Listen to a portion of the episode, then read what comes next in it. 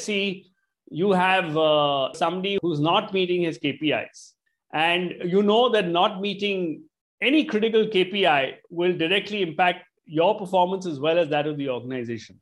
So, what do you do, and and uh, you know how how would you deal with a situation like that? That's a situation which we face every time, right? Nobody uh, everybody has ups and downs. So, so I guess one is you know having a conversation around him to understand uh, what are the underlying reasons. Yeah, uh, and uh, you know I talked about giving feedback. Uh, the it, that is something which is extremely important. If we tell someone that he is not able to do it once in a year or uh, you know twice in a year, that's not appropriate neither for him nor for the organization or for you. Yeah.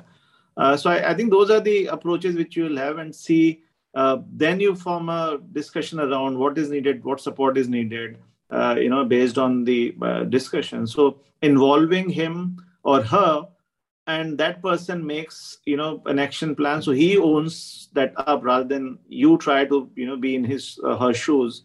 Uh, has has it does works most of the time.